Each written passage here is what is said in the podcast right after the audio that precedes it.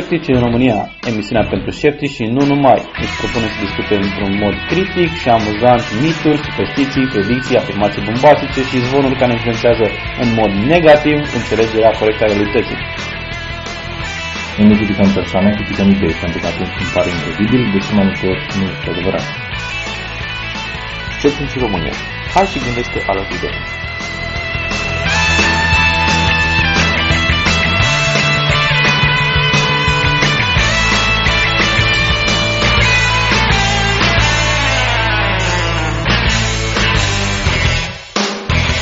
Bine ați venit la Sceptici în România cu Edi. Adrian. Andrei. Și Ovidiu. Astăzi o să discutăm în special uh, despre homeopatie, pentru că pregătim uh, evenimentul 1023 împreună cu Asur. Uh, și, în primul rând, cum am stabilit tradiția cu mai mult timp în urmă, hai să discutăm întâi să vedem ce s-a întâmplat din punct de vedere istoric-științific în ultimele două săptămâni. Ok. Um, chiar astăzi se sărbătoresc mulți ani, că nu pot să calculez, de când s-a născut filozoful Francis Bacon, cel care a format principiile metodei științifice. În 22 uh, uh, ianuarie 1561 s-a născut el. În 24 ianuarie 1986 a avut loc prima survolare a planetei Uranus cu nava spațială Voyager 2 și în 27 ianuarie 1888 a fost înființată The National Geographic Society. Revista National Geographic a început să fie publicată în octombrie în același an. Yay! Foarte frumos National Geographic. Ok.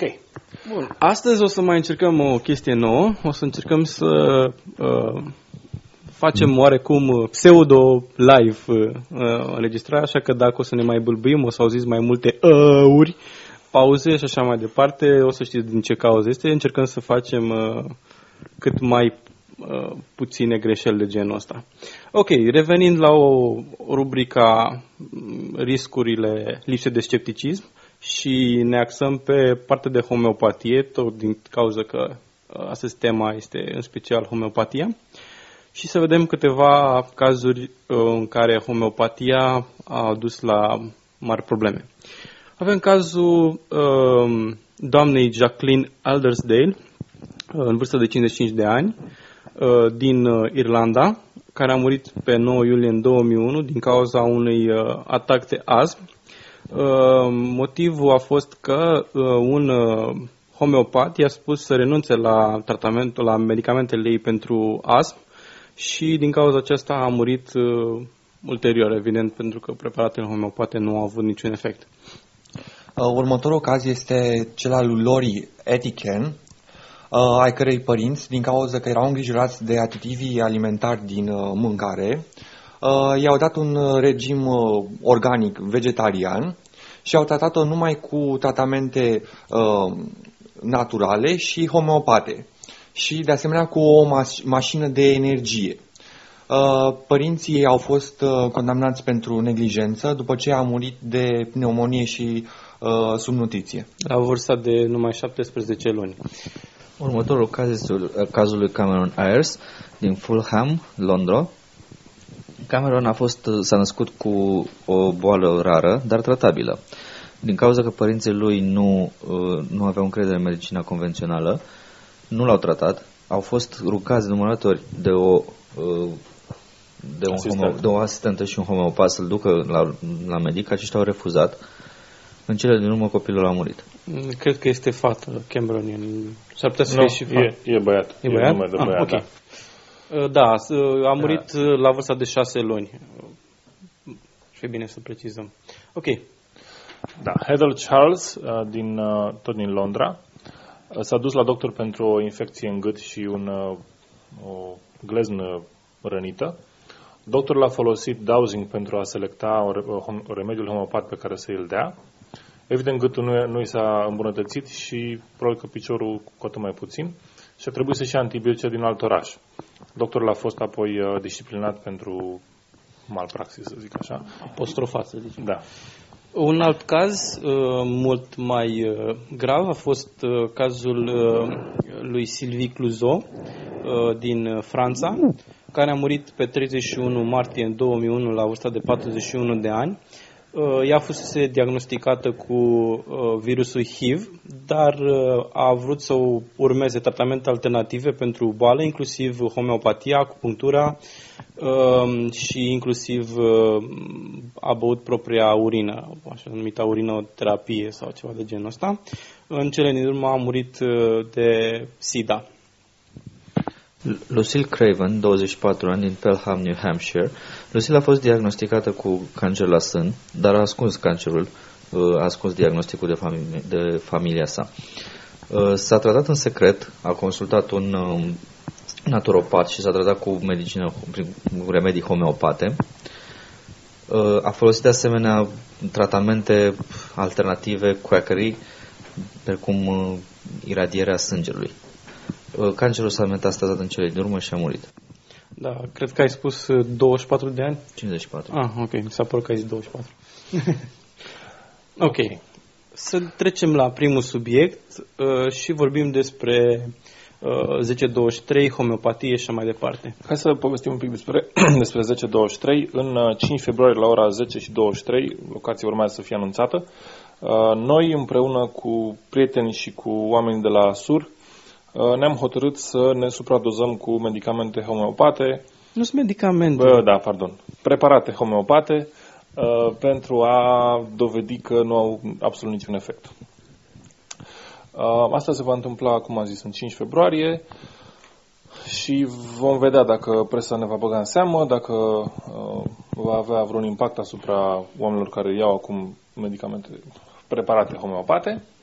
Dar până atunci, am găsit frumos pe internet uh, un, o metodă de a produce remedii homeopate oricând și fără niciun ban, ceea ce ar ajuta.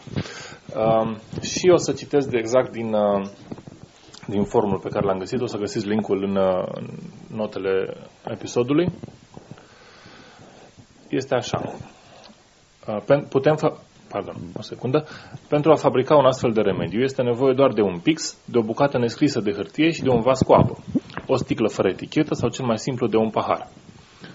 Uh, ok. Uh, însă, atenție, o sticluță este mai practică din cauza că după programare trebuie dinamizată apa, adică zguduită, și din sticlă nu sare apa așa de ușor ca din pahar.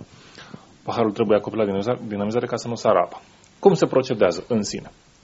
se ia o bucățică albă de hârtie, nefolosită încă, pe care se scrie frumos numele complet al remediului și diluția lui. De exemplu, Arnica montana, uh, Aconitum napelus, Argentum nitricum și tot așa. Și uh, de asemenea diluția C sau CH sunt același lucru. Hârtia se lipește cu scoci de paharul sau sticlă în care se află apa. Uh, se poate folosi atât un pahar de sticlă cât și unul de plastic sau de carton. Practic ce avem la îndemână. De recomandat uh, este un pahar curat și de sticlă dacă, și dacă nu există scoci, se pune paharul pe hârtie sau hârtia peste pahar.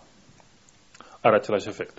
Cea mai simplă metodă este cea fără scoci, unde paharul cu apă se pune pe hârtie. Uh, ok, nu mai contează ce e aici. Programarea apei. Se lasă paharul 20-45 de minute la întuneric într-un dulap. Timpul standard este de 30 de minute, timpul testat, testat cel mai scurt până acum este de 10-15 minute. Dacă paharul stă mai mult pe hârtie, nu este nicio problemă. În caz de urgențe, 10 minute este suficient. În caz de mega urgențe, și 3-5 minute sunt suficiente. Război pe, pe front. Mor acum dacă nu-mi dai medicamentul homeopat. În caz de ultra, ultra, mega, giga urgență, se poate să... Poți să bei direct apa. ok. După un timp se ia paharul. În caz că este lipit cu scoci, se poate lăsa hârtia pe el. Se dinamizează apa prin lovirea ferma fundului paharului de ceva elastic de 4-7 ori. Cu podul palmei se lăvește ferm paharul de o cârpă pusă pe masă sau de o carte. Dacă se folosește un pahar mai îngust, este bine că, mă rog, mai e vorba de cum, în ce ai... Da, dacă lichid. e o carte, în momentul în care lovești, nu, trece, nu trec cuvintele din carte în apă? nu că n-ai ținut la întuneric. Și nu e chiar o mega, mega urgență. Ah. Da. Ok. Apa, apa știe. Acum, asta este esențial să vă, să vă dați seama ce o să facem noi în continuare. Ca la orice remediu homeopat lichid, se bea o singură închițitură din pahar și care se ține câteva secunde în gură înainte de fi înghițită. Asta e tot. În caz că doza a fost unică, restul de apă și paharul se spală foarte bine cu apă mai fierbinte, peste 40 de grade, ca să nu rămână apa în pahar, să nu bea ulterior altcineva din el. Asta e cu bold, în caz că vă întrebați. O picătură din acea apă are efect. Dacă doza trebuie repetată, se păstrează apa în pahar maxim o zi, că cea apa care stă se strică, la la la. Deci, da, numai să nu bea apă stricată. Uh, ok. Și acum, am, um, să vedeți ce o să facem noi foarte periculos. Este un, uh, un avertisment.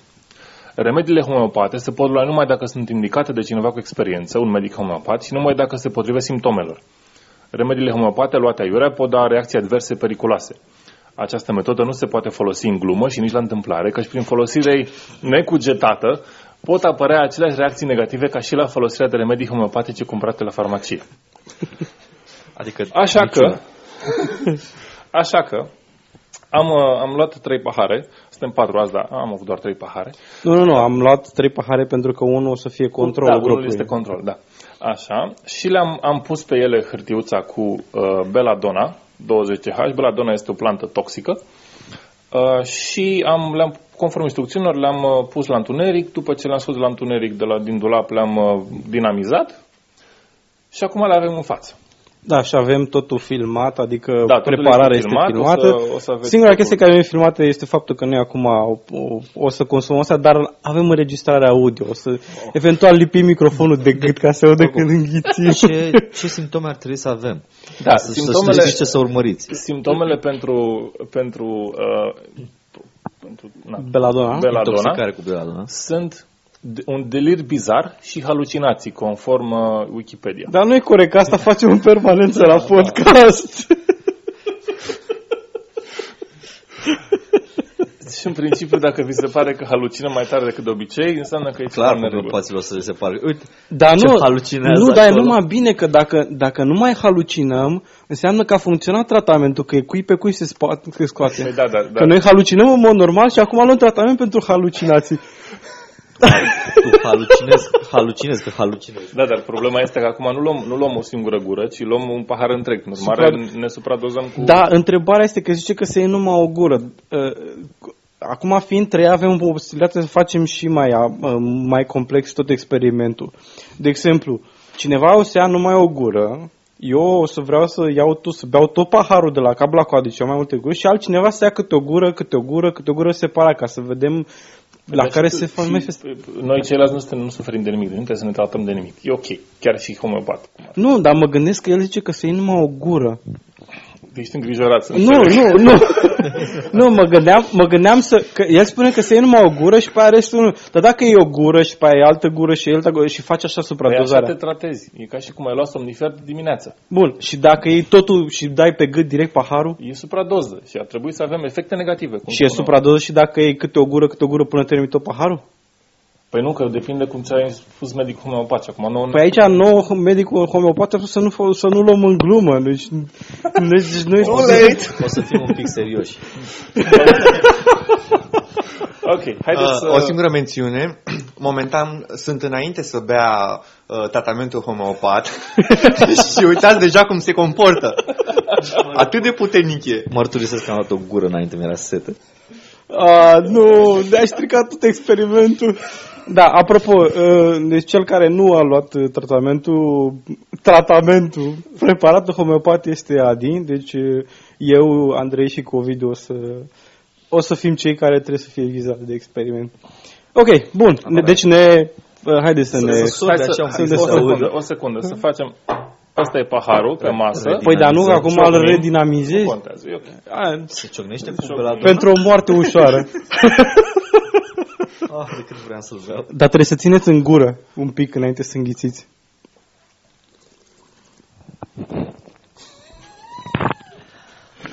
Acum am lipit microfonul de gât, poate s-a auzit, poate nu s-a auzit. Funcționează, simt cum nu mai delirez. Tocmai ce ai făcut mai devreme.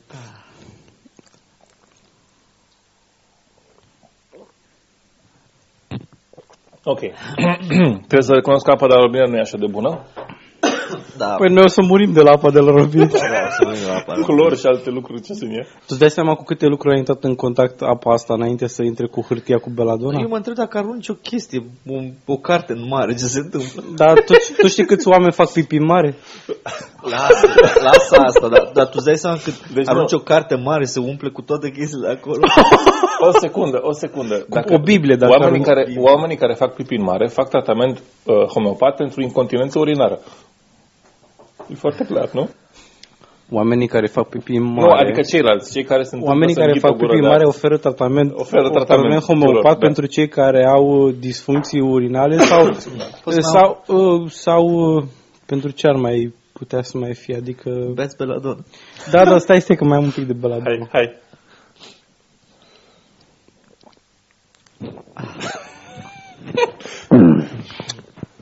Gata. I would like to refill. Da, acum riscul este că... O secundă, ce mai, ce mai vreau să spun. Inițial când am găsit uh, articolul, am zis, na, nu se poate. Asta e la mișto. Nu se poate să creadă cineva chestia asta.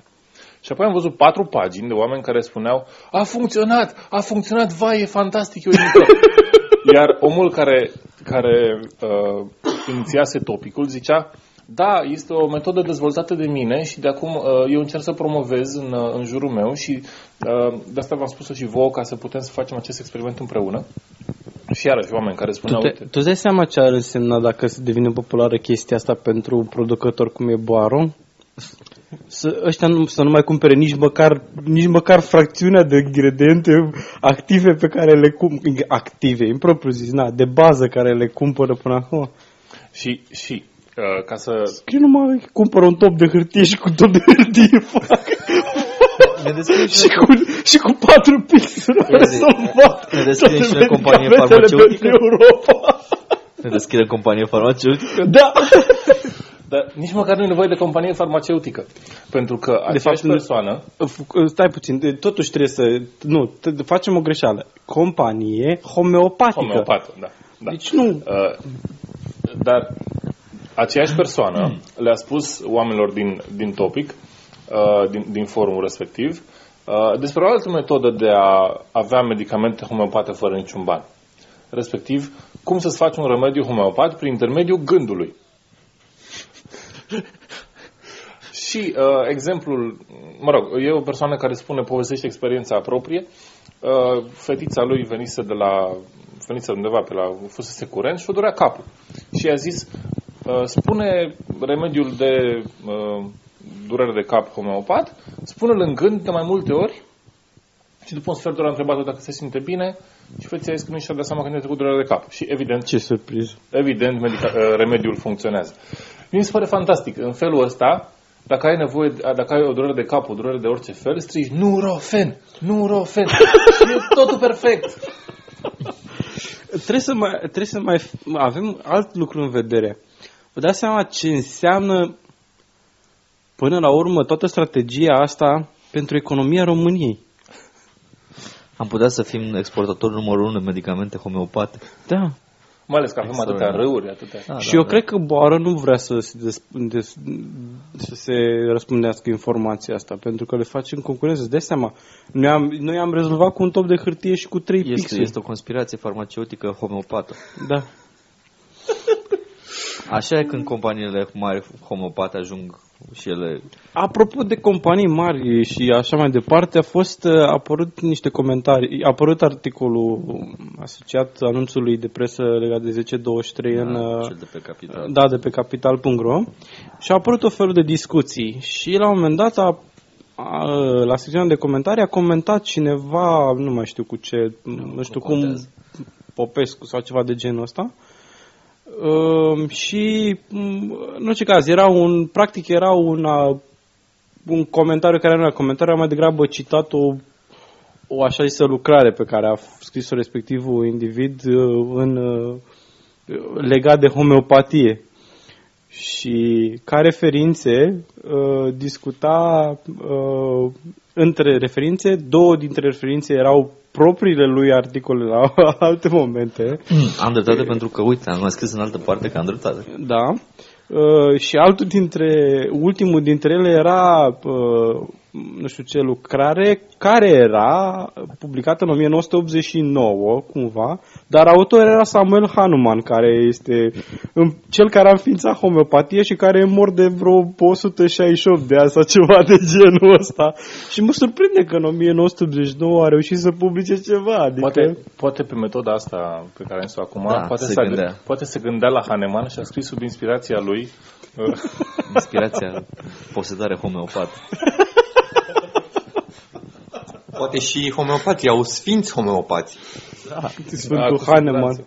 Cu siguranță. Sfântul Hahnemann, sigur că Spiritism Cei mai mulți homeopat. sfinți homeopați nu acceptă uh, teoria modernă a, a medicinei, cum că anumite influențe, Cum, cum, virus cum, că, sau cum bacterii că dacă vrei să cauzează vezi dacă un boli. tratament funcționează, trebuie să, do- trebuie să Dovedești, dovedești cu da. o mostră mare de oameni, să vezi dacă este efecte, dacă nu este efecte, decât spui că merge și gata. Oricum, Și, și, și nu să nu uităm, trebuie să-l bați bine, bine, bine, bine. Bine, bine, să dinamizezi bine. Oricum, foarte mulți de pe m, cei care au comentat pe articolul din Capital ne spuneau care este problema că unii sunt idioți și fac lucrul ăsta și Iau medicamente. și sau- nu, ia- da, exact, iau medicamente Sau dau și medicamente. ce e așa rău că să existe excroci Da, sau uh, că fac Cred că uite, tocmai am fac- povestit a- ce e a- așa asta- rău. Exact, asta, tocmai asta, asta cu, am povestit, ce Da, e tocmai, așa rău. tocmai asta am povestit. Deci am pus la început șase cazuri de oameni care au crezut în homeopatie sau persoane din jurul lor au crezut în homeopatie și i-a costat viața sau au curățat sănătatea sau Problema e că- Și, o și cârcă noi de am bani. pus doar șase, acolo sunt Da. 500 și ceva de oameni care au fost afectați. Da, da, cred că sunt, na, în momentul de față sunt peste 400, Da. cred că sunt 400 și vreo 30, nu contează. Cifra din, uh, de pe Da, whatsapp.net este 437. 437. Da, numai la Doar secțiunea cazuri care au, homeopatie. da, doar cazuri care au ajuns în presă, care au fost uh, cumva raportate. Nu Da, sunt cât de cazuri când mediatizate și necunoscute. au reușit să le strângă cei de pe la What's the Și Harm. evident Net. sunt din, din diverse țări, uh, Da. da. Franța, vestul Europei, America, poate Australia. Adică nu, nu România, nu prin uh, Kazakhstan, nu prin alte locuri. Da, unde sau nu locuri în care poate nici măcar nu, nu e luat în vedere o chestie de genul ăsta. A, a murit, nu, dacă nu se atrage atenția, dacă nimeni nu consideră că homeopatie e ceva nasol, zice, a, uite, n-am funcționat tratamentul în vezi cazul care e lui. Problema, problema se, se pune în felul următor. Care, deci te interesează pe tine că unii aleg să își facă singur rău, e, e- o fac pe riscul lor. Da, Da. problema, da, Problema este că e- homeopatia este se face publicitate la homeopatie ca fiind medicină. da, exact. Asta este problema și asta este uh, ceea ce induce Până la urmă- inducerea în eroare. Până la urmă, noi ne propunem ca să promovăm medicina bazată pe dovezi. Asta este, asta este ceea ce vrem să facem. Dacă homeopatia dovedește mâine că, eu știu, un anumit preparat uh, homeopat funcționează în tratamentul pentru nu știu ce lucru, uh, atunci, da, o să accept. Dacă văd că, într-adevăr, studiile respective sunt bine puse la punct, dacă comunitatea științifică bine, nu eu personal, că nu, eu sunt oarecare de pe drum. Dar în momentul în care uh, apare un consens că, într-adevăr, respectivele lucrări au funcționat, uh, m, s- au fost făcute corect, uh, eventual James Randi le dă premiu că funcționează homeopatie și așa mai departe, milioane de dolari, în momentul ăla, da, o să accept. Dar până la ora actuală, problema se pune în felul următor. Cum am discutat uh, și într-un episod, cred că prin episodul 3 de Luc Montagnier, au fost cele mai apropiate lucruri de o chestie care ar putea să semene cu ce zice homeopatia. Dar uh, în afară de asta, niște studii clinice pe niște pacienți, mulți, nu 3 pacienți sau 12, cum a fost în, în alte exact. cazuri, Uh, cât timp nu se dovedește că funcționează și mai mult de asta, dacă, de exemplu, uh, cineva dovedește că tratamentul homeopatic bazat pe beladona funcționează nu știu ce afecțiune, da? Presupunând că s-a întâmplat chestia asta, asta nu înseamnă că toată homeopatia funcționează. Asta nu înseamnă că toate preparatele homeopate sunt valide. E ca și cum ai spune că dacă vezi că m, paracetamolul sau nurofenul îți uh, ajută la trecerea durerilor de cap, automat uh, orice alt Scapă de medicament cancer. te ajută de, de cancer, de ulcer și de așa mai departe. Ori, orice alt medicament care este prepara- preparat tot în stil alopat, e la fel, funcționează. E absurd. Da. Fiecare, fiecare preparat trebuie să dovedească separat. Principala mea uh, problemă cu oamenii ăștia este că se numesc medici și că există diplome și că încearcă să ciupească din autoritatea medicinii. Da. Și problema este că nu numai că încearcă să ciupească din autoritatea medicinei, dar uh, o și știrbesc. Pentru că pur și simplu dau impresia că medicina e așa, o chestie, stă, Exact. unul, stă unul și s-a gândit el să facă chestia aia și da, imediat o aplică. Și mai mult, um, ca să și își facă clientelă uh, și defăimează medicina. De da, în multe cazuri. Da, da f- majoritatea, Dacă hom- e- majoritatea celor care sunt homeopați sunt uh, anti-medicină adevărată. Dacă e nevoie de, aveți nevoie de dovezi în sensul ăsta, găsiți pe insulandoielei.wordpress.com o serie de articole, dintre care ultimul uh, discu- este o discuție cu medici homeopați din toată țara, în care spun de ce să iei, să nu, să iei medicamente homeo, preparate homeopate pentru tuberculoză, uh, să nu-ți vaccinezi copiii și să... Uh, mai are o chestie specială, în afară de sfaturile astea, astea te- două Astea principale? două și, ev- și să eviți în genere. Să eviți, da, și să eviți în genere Medicina. medicamentele, medicina normală, Adevărată. pentru că e periculoasă și are efecte secundare. Da. Dar e mai mult de spus, Da. uh, vă, vă recomand să-l citiți. Halucinăm mai puțin decât de obicei? A, pa, parcă, Parcă, da. parcă suntem ok. Sunteți chiar serioși? Spre, spre deosebire de tine care nu ai luat. Vai. Bun. Uh, hai să discutăm ce este 10-23 sau ai, ai m, terminat cu chestia A, da, nu, cred că am uitat să spun ceva. Uh, diluția noastră de Belladonna era 20C. Mă rog, asta am scris pe hârtie. Nu știu exact ce era la Și, uh, Am scris 20CH pe hârtie, că așa este în, uh, așa are Boaron diluțiile. Uh, Dar uh, asta, asta vreau să zic, în caz că se întreba cineva ce fel de Belladonna am luat, 20CH. Așa. Și vă dați seama cât de... Cum se rezolvă problemele resurselor limitate ale acestei planete da, prin asta mă chestia gândeam asta? și eu la, Poate Poate că- la chestia asta. Nu ai putea să fabrici aur pe Nu, poate... Nu Uite, am pare găsit că soluția. nu Am găsit soluția la protestul uh, oamenilor care erau supărați pe prețul benzinei. Pur și simplu îți imaginezi că mai multe benzină în rezervor și apare acolo. Nu, da, o să-ți apară benzină homeopată și nu o să asta o să, ac- o să practic o să anuleze toată benzina care ai. Da, Că da, cui da. pe cui se scoate. Dar asta pui e diluție principiul. minus 100 CH și este pozitiv, practic. Și o să iasă ceva cu... orice este posibil.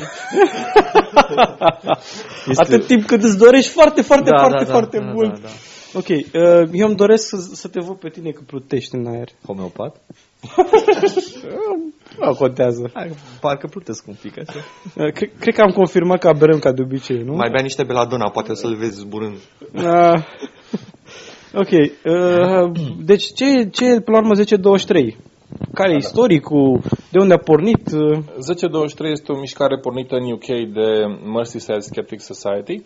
Um, Băieții de acolo au un podcast, au hotărât să pro- protesteze împotriva uh, lanțului de farmacii Boots, care vindeau uh, medicamente homeopate făcute efectiv nu sunt în laborator. medicamente homeopate. Când zic medicamente homeopate, vă rog să auziți preparate homeopate. Este cu stăluță. Ok. Așa, uh, care făcea preparate homeopate în proprii labora- laboratoare.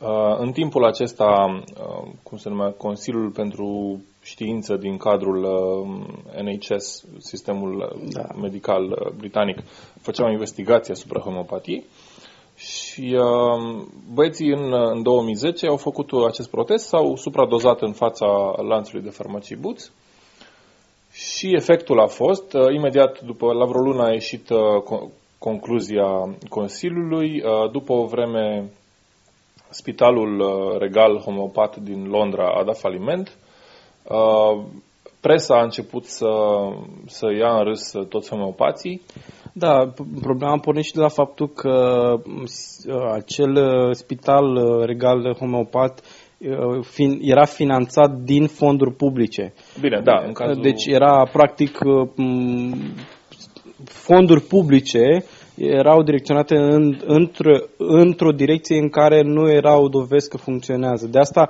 de asta este foarte important ca să se promoveze medicina bazată pe dovezi, pentru că în momentul în care uh, bagi bani într-un lucru în care nu ai nicio dovadă că funcționează, este practic, sunt practic bani aruncați. Pentru că poate să funcționeze, poate să nu funcționeze. Și în mod normal o decizie rațională este întâi dovedești că funcționează, funcționează ceva, de exemplu, ai medicină bazată pe dovezi, da, funcționează. Tratamentul chimioterapeutic funcționează pentru nu știu cât la sută din pacienți, pentru m, cancer și așa mai departe. Și atunci are sens să bagi bani în tratamentul respectiv. Cât timp nu ai dovedit nici măcar că îți funcționează măcar un preparat sau un tratament, e absurd să arunci banii pe geam pe chestia asta. Și de aici a pornit toată investigația de la Da, NHS. în, în, în UK, da, într-adevăr, homeopatia era susținută din fondurile, fondurile sistemului medical național. Uh, La noi încă, din fericire, nu se întâmplă asta, deși nu m-ar mira să se dorească. În schimb avem uh, ceva specializare avem, la... Da, avem specializări acceptate de Colegiul Medicilor și Farmaciștilor. Um, Societatea Română de Homeopatie face cursuri de 3 ani în care înveți uh, diluțiile homeopate și uh, apoi primești diplomă recunoscută de Colegiul Medicilor. Și cred că este și ceva, sunt ceva cursuri la Facultatea de Medicină și Farmacie din Iași, dacă nu mă înșel. Da, cel mai probabil sunt. Anumite, anumite f- facultăți de medicină au dat-o Da. pe ulei, să zic așa. Foarte păcat. Da, uite, și, și ca să zicem așa, acele cursuri sunt susținute din bani publici. Da, Pentru că, na, și în ca, ca să răspund la întrebarea de ce ne doare pe noi uh, ce, cine ce cumpără, în cazul de față, dacă sunt susținute de bani publici, sunt și, sunt și banii noștri, să zic așa. Da. Da, și mai mult de asta, um, mai este și problema că oricât de informați am vrea să fim, nu suntem toți niște experți în toate domeniile. Da. Și din punctul de vedere, uh, este foarte normal și foarte bine ca lumea să fie informată. Și în momentul în care uh, toți cei care sunt experți în domeniul medical și nu au niciun interes în a împinge în față homeopatia, spun foarte clar și toate studiile care au apărut până la ora actuală, uh, studii care au fost făcute bine, arată că nu există niciun, niciun efect clar al homeopatiei, automat e, e discreditată din start de homeopatia ca fiind ceva valid. Uh, mi-am pierdut cursul gândului, am vrut să mai zic ceva, dar nu Pe mine puteți. mă deranjează că nu- nu mă interesează de oamenii care știu ce este homeopatia, dar la aleg să creadă în ea și se duc și se tratează. Da, Din partea mea, oamenii ăia sunt pierduți pentru umanitate, n-au de gând să facă ceva. Problema este că ai oameni care nu știu ce este homeopatia și sunt uh, făcuți să creadă că funcționează și sunt făcuți să dea bani pe lucrurile astea. da. Apropo, că o, o, o consultație de urgență homeopată costă în anumite cazuri până la 300 de lei la o clinică privată. Ca Și, și o consultație de urgență la, sec- la m, camera de gardă. Nu e gratuită? A, păi asta vreau, să, sp- asta vreau să spun, asta Da. vreau să subliniez, că știam că e gratuit. Și are, și are mai multe efecte. Da, um, ce mă deranjează pe mine um, este că, de exemplu, la comentariile de la articolul din Capital, foarte multă lume spunea că uh, de ce vor să interzică și atacă homeopatia și așa mai departe. Nu vrem să o Uh, interzicem. nu, nu vrem să o interzicem, chiar nu, chiar nu vreau să fie interzisă, nu sunt adeptul uh, cenzurii sau ceva de genul ăsta. Uh, sunt, uh, de fapt, noi vrem ca lumea să, să, să se informeze și să înțeleagă ce este homeopatia și să înțeleagă că homeopatia nu este tratament naturist, nu este fitoterapie, uh, nu este, uh, eu știu, uh, o chestie care implică ceaiuri și nu știu ce chestie genul ăsta. Sunt, foarte, sunt mai multe lucruri care m, sunt implicate în ideea de homeopatie și a avut 200 de ani la dispoziție în care să dovedească că funcționează și nu a dovedit niciodată într-un, în studii care să fie într-adevăr sănătoase. Și până la urmă, iarăși revin, nu se poate valida un întreg domeniu când dovedești că numai un singur uh, tratament funcționează. Fiecare tratament trebuie să câștige în sine de unul singur factor. Dacă ar, ar fi să am o pretenție, ar fi ca oamenii ăștia să nu poată să se numească medici. Asta este nu, Bine, unii chiar Principal. sunt medici cu, se, ei se numesc de fapt, Da, se cu numesc- competență în. să- sunt medici, dar aleg să facă și homeopatie. Asta este alegerea lor, Da. însă nu ar trebui să ai, poată avea titlul de medici doar cei care sunt specializați în homeopatie. Da. Nu trebuie să existe medicină homeopată, medic homeopat. Da, până la, urmă, până la urmă, dacă homeopatia ar fi dovedit că funcționează, în momentul de față s-ar numi medicină. Da. Că până la urmă despre asta e vorba. Și orice tratament de, de, as, de asemenea factură acupunctură, bioenergie, homeopatie, orice lucru de genul ăsta se numește medicină alternativă pentru că cei care încearcă să le promoveze vor să tragă credibilitatea medicinei, Exact. dar nu vor să treacă prin stadiile care sunt obligatorii ca să poți să te numești medicină. Folosesc abuziv medicină. termenul Da, medicină. da, deci practic uh, în loc să lupte pe frontul științific și să demonstreze științific că sunt într-adevăr m, metode reale de tratare, ei mă, fac politică până la urmă. Fac Exact. propagandă și politică pentru promovare. A, asta aș vrea. Să nu mai aibă voie să fie numiți medici sau să nu se fie numiți, să aibă titlul de medicină. Da. Ok. Poate, poate, dacă cu ajutorul vostru celor care ascultați, poate reușim asta. Uh, succesul uh, acțiunilor depinde de numărul celor care vin. Uh, este... Mai depinde și de persoanele care Și vin, de pentru persoanele că care vin. asta, asta este unul din motivele pentru care uh, grupurile care vor face supradozarea nu sunt tocmai foarte deschise, ci se vor face decât cu uh, persoane care le cunoaștem uh, dinainte pentru că și sunt de încredere pentru că este riscul ca m, din dorința de a discredita ceea ce facem noi, cineva să infiltreze în grupul nostru și să mimeze că e bolnav sau să ia ceva înainte uh, care să-i creeze o stare de rău și apoi să zică că e de la supradozaj și că uite, uh, s-au făcut de râs să așa automat să... Au minciuni, de fapt, suntem un grup mic plătit, bine plătit de companiile da, farmaceutice, că de asta nu acceptăm pe nimeni. Da, de asta nu acceptăm pe nimeni. Avem un Da. paycheck gras. Da. De, de aia înregistrăm cu un laptop și cu un echipament pe care l-am chinuit să-l cumpărăm în, Nu trebuie să știe ce avem aici. în, și de aia se plânge lumea că vedeți că aveți camera aia în care registrați cam Minte, este un nașpa. să- echipament profesional. Și acesta este un studio. Da, acesta este, Gândește-te că îl transformăm. când venim aici se transformă în studio se transformă. automat, da. E, este un studio cuantic. E, Îl nu, nu, creăm în, cu în, în momentul în care venim aici, vă lipim pe ușă o hârtie care scrie studio, studio, da. de înregistrare 200 CH Dar trebuie, nu, dar trebuie să fie un, trebuie să fie un cutremur ca să se, cum să, să se activeze sau să Cutremur se global. programeze apartamentul. Pune, pune un muzică cu, cu bas. sau, să, sau să vină unul și să parcheze mașina și să dă de vreo două, trei ore așa în zi, du-te la bloc. Da, e dificil cu dinamizarea blocului, așa e. Acum, de la ho- homeopatie, o să trecem la următorul subiect. Acum câteva episoade am vorbit despre antioxidanți și acum aș vrea să continui seria cu nu tot ce este natural este și sănătos și poate să încep o nouă miniserie despre extremism. În general, extremismul în orice formă duce la lipsa de scepticism și astăzi voi vorbi despre vegetariani și forma extremist, extremistă a acestora uh, vegani. În 2004, în Atlanta, uh, Crown Sakur a murit la vârsta de 6 săptămâni, cântărind doar 1,8 kg, datorită convingerilor părinților săi. Aceștia fiind vegani, au decis să își hrănească copilul cu lapte de soia și uh, suc de fructe și datorită acestor convingeri au fost condamnați la moartere, la închisoare pentru omucidere. da. Ei n-au fost condamnați la moarte.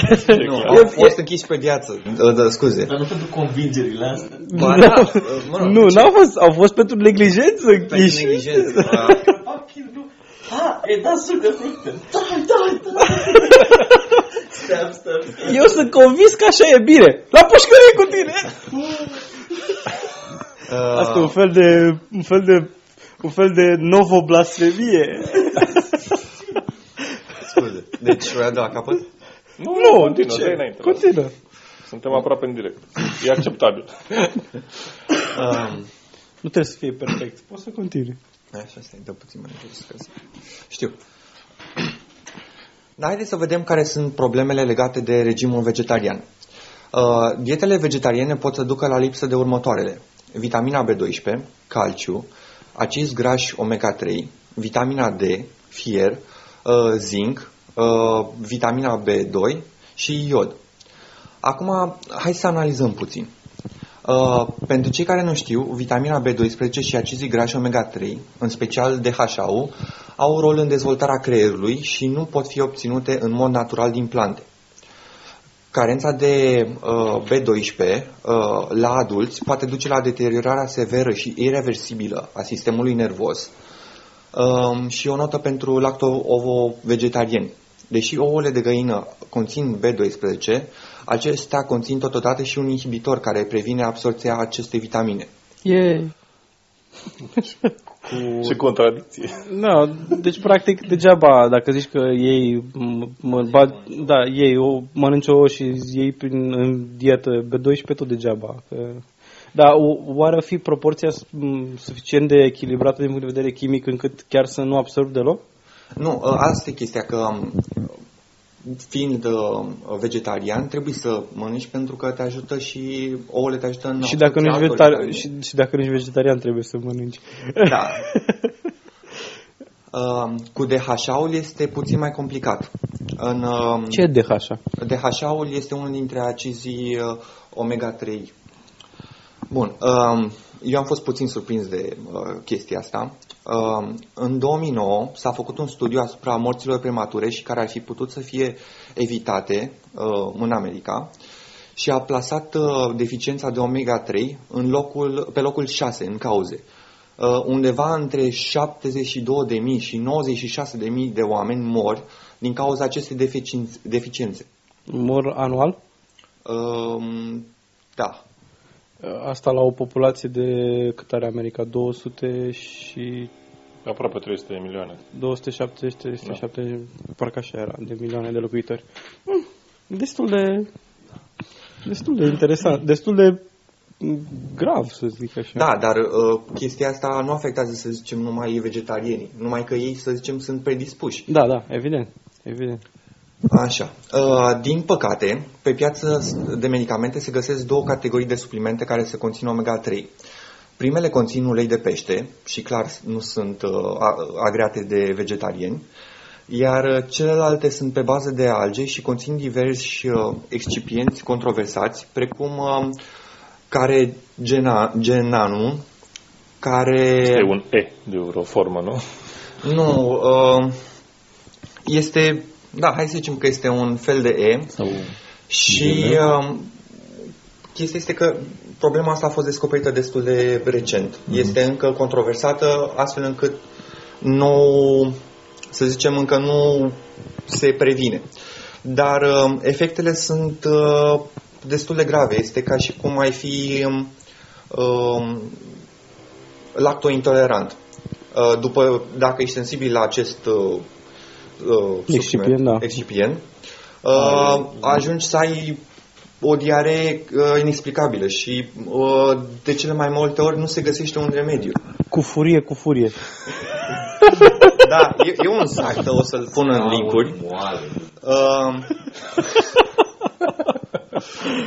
în care uh, un domn se plânge de, de probleme, cufurie? pentru că el era vegetarian și lua uh, lapte de soia care conținea caregean uh, și um, după 10 de ani, după 10 ani, ajunsese că dacă lua o linguriță de uh, înghețată, trebuia să se ducă imediat la toaletă. Și era, pur și simplu era frică să mănânce. Orice. Am înțeles.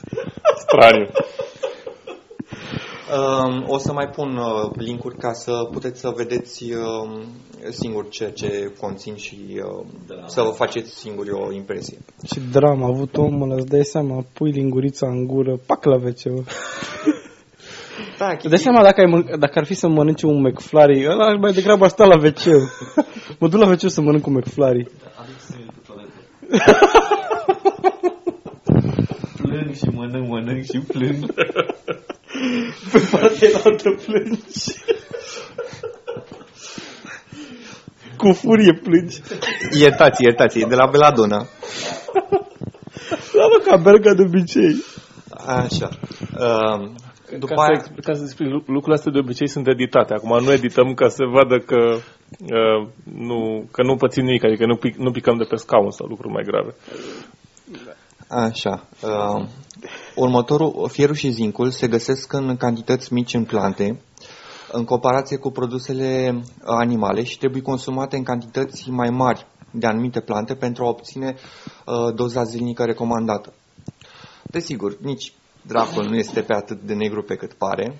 Uh, pe piață se găsesc o grămadă de produse îmbogățite cu B12, inclusiv cereale, sucuri naturale, lapte de soia, etc. Iar pentru restul se pot lua vitamine. Și rămâne o singură problemă mare. Uh, femeile însărcinate și copiii. Uh, o dietă lipsită sau cu carențe de B12, vitamina A, D, calciu și zinc poate duce la retardare.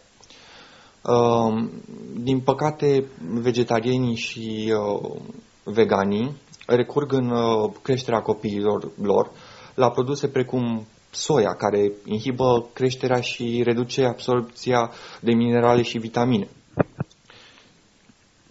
Mm. Și um, despre asta aș vrea să vorbim puțin. Adică, să zicem, uh, vegetarianismul este un stil de viață, să zicem. Oamenii ajung să fie vegetariani din diverse motive. Dar nu își dau seama, să zicem, de riscul la care se supun, să zicem, nu neapărat pe ei, cât uh, copiii. Sau duce automat sau este un risc? Pentru că sunt mulți oameni care duc un stil, astfel de stil de viață și nu au copii retardați. Cel nu, nu toți. Uh, nu, dacă ești vegetarian și Dar părinților au avut copii retardați. Da, nu, nu. E, asta, asta este discutabil, numai că nu face cazul ăsta, pentru că pentru că părinții, părinților... În marea majoritate a lor au avut. Părinților nu erau, uh, nu erau vegani. Cred că, deci, cred, că, cred că e foarte puțin, adică mă gândesc așa, în sistemul comunist, în regimul comunist, dacă au avut cineva măcar oportunitatea de, de a fi vegetarian, da, din, din alegere, decât... Uh... Nu, chestia este că uh, dacă ai un regim, să zicem, echilibrat și dacă uh, iei și suplimente, uh, nu ai uh, probleme. Uh-huh. Adică, de exemplu, să zicem, ești vegetarian, dar mănânci și brânză și ouă. Ai deja mai puține probleme decât un vegan. Da. Uh, că nu este suficient și trebuie să mai iei și vitamine, iarăși, uh, este și asta un lucru. Și un lucru, iarăși, uh, important este că, să zicem, dacă, ai dacă vrei să mănânci tot ce trebuie, cum ar fi, adică să ai un suficiente suplimente, trebuie să combini anumite uh, alimente sau să mănânci sub toate categoriile de alimente. Adică, de exemplu, nu știu, uh, fasole pentru, uh, pentru fier și așa mai departe. Spanac. Spanacul, uh, din câte am citit, dar am găsit dintr-o singură sursă, inhibă absorpția fierului care, apropo, spanacul a fost foarte, foarte mult timp, mai ales uh, pe vremea comunismului românesc, era promovat uh, ca fiind ca sursă de ca fier. Sursă de fier. Da, de asta ziceam. Păi, uh, și în continuare mitul ăsta rezistă. Da, mitul rezistă pentru că, din câte, mit. pentru că da, din câte știu eu, chiar conține fier. De problema da. este că nu se absorbe. Uh, și încă o chestie legată de... E o sursă de fier, dar nu pentru oameni.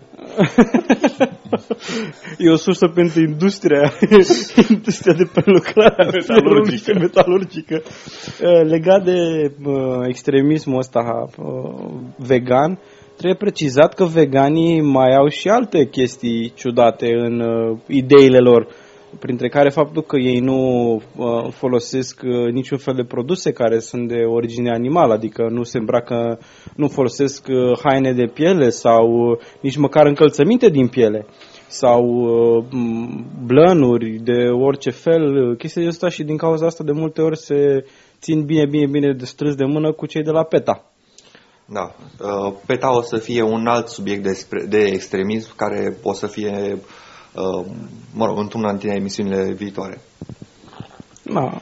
Um, altă chestie uh, legată de scepticism este că ei, um, uh, veganii, pretind că soia conține foarte, foarte multe chestii precum acest omega-3 sau uh, B12 uh, și astfel își hrănesc copii cu uh, soia și asta este, din, în opinia mea, uh, o prostie nefondată.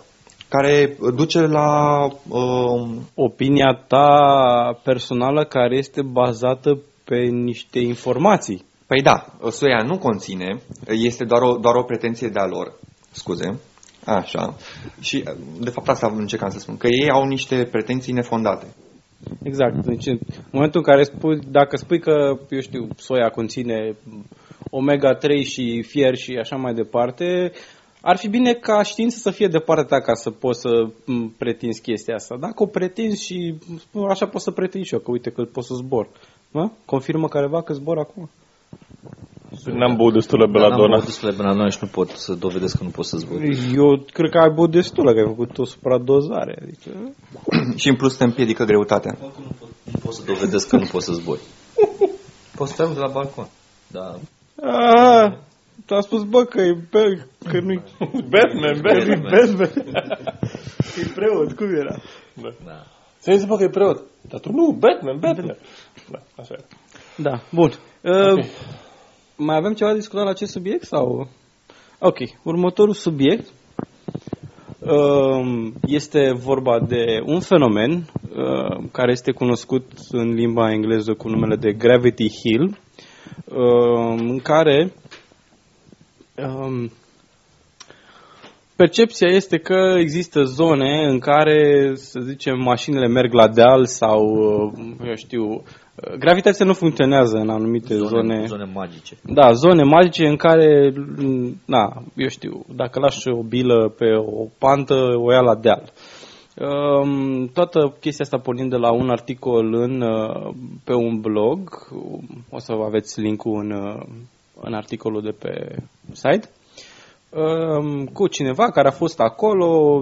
E un articol destul de drăguțel, în sensul că oferă destul de multe informații legate de locul respectiv, chiar sunt coordonatele GPS, a și, și filmat. informații vizuale, adică... Da, a și filmat, a fotografiat și um, na, e filmată chestia asta, oprește, mă arată cum oprește motorul la mașină și mașina începe să se miște, într-adevăr, dar um, na, ce este foarte interesant, primul lucru care mi-a sărit în ochi la toată chestia asta este că uh, fix în zona în care uh, ai putea să să zicem, dacă ai avea, de exemplu, un pom sau ceva de genul ăsta, ai putea să-ți dai seama cum este înclinată panta, fix acolo în zona respectivă, așa zisă magică, zonă magică, așa, nu există niciun pom. Pentru că mm, un pom ar fi ajutat foarte mult la destrămarea unei unei, unei iluzii optice, pentru că până la urmă despre asta este vorba. Chiar și... Ai văzut care este normala. Exact, vezi exact cum este orientat uh, normal. Mai mult de asta, um,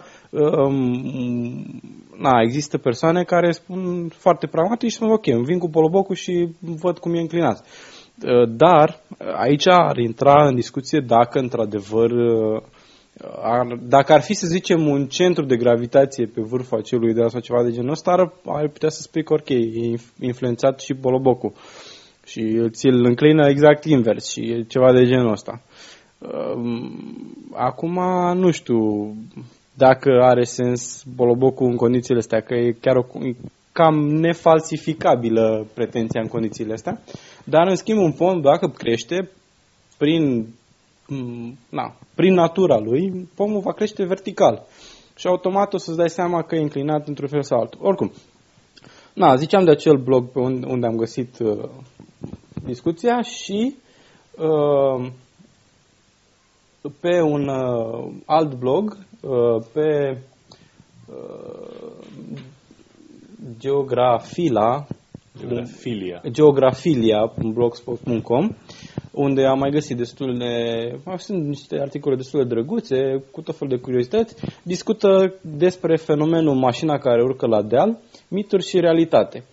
Și ia frumos uh, m, tot uh, articolul respectiv, ia niște filmulețe și analizează zona uh, și până la urmă începe și explică de ce de fapt toată chestia asta e iluzie optică.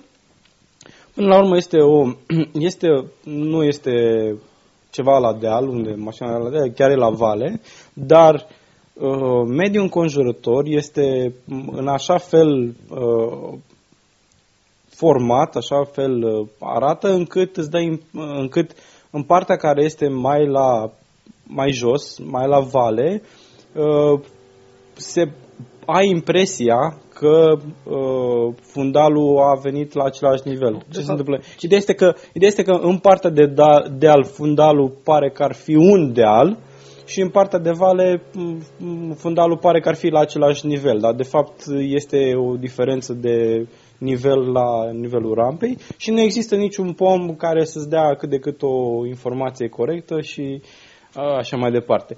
Iarăși se întărește iluzia prin faptul că panta nu este foarte abruptă. Pentru că în momentul în care panta e abruptă, poți să-ți dai seama din poziția pe care o ai tu față de pantă că nu e chiar în regulă. Când este panta destul de lină, încă se păstrează, se întărește da, oarecum. Nu, nu, se, nu se sesizezi unghiul planului. Da, și mai mult de asta, toate uh, cazurile de Gravity Hill, aici e vorba de un Gravity Hill din, uh, uh, din Maramureș, de la noi din țară, dar toate cazurile care sunt cele mai, într-adevăr, cele mai credibile, să zicem așa, pentru un om neavizat, sunt cele care sunt în zone fără prea multă vegetație, cum sunt pomii, și să fie cel mult o, o pășune sau ceva de genul ăsta și sunt zone de deal. Și mai sunt zone în care ai vegetație și nu poți vedea orizontul.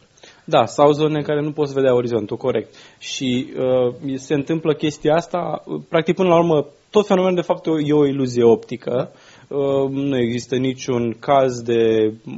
Nu, nu e nimic magic. Da, nu e nimic am, da, sau... da, da, ceva de genul ăsta sau, eu știu, ai, cum mai am zisem, o explicație că undeva e concentrat un minereu de fier în zona dealului și de aia, da, da, ceva de genul ăsta. Uh, nu, ar trebui să fie de o, o cantitate absurdă de minereu sub acel de, deal ca să fie într-adevăr un câmp până acum, până acum era deja mină. Da, da, exact. Poate mai pica și un avion pe acolo. Da, da, da, se, se dereglau ceasurile pe acolo. În orice caz, uh, site-ul geografilia.blogspot.com chiar uh, demontează destul de bine acest, uh, chiar acest caz. Găsiți explicația ex- foarte e bine foarte, foarte, acolo. foarte bine explicat acolo. Și arată de ce se întâmplă chestia asta și chiar cu lucrul ăsta chiar mă gândeam cât de interesant ar fi pentru o chestie cum este, suntem noi, cu un grup de sceptici, să ne creăm propriul Gravity Hill. Uh, dacă ai avea, de exemplu, undeva posibilitatea să faci o zonă destul de mică și strângi peisajul, pământul, îl aranjezi în așa fel încât să pară că e... Ah, un, un uh, science... Uh, Science-based gravity hill. Science fun park. Da, da, da, exact, exact, exact. Chiar ar fi o chestie eu, foarte... Eu știu că mai există un, un efect asemănător, deși nu-mi dau seama, adică mi-am foarte vagă explicația, dar uh, în Iași, lângă, pe apropierea casei lui Mihai Eminescu, este o zonă uh, asemănătoare în care mașina o ia la vale, dar de fapt pare a fi deal. Știu că am fost pe acolo.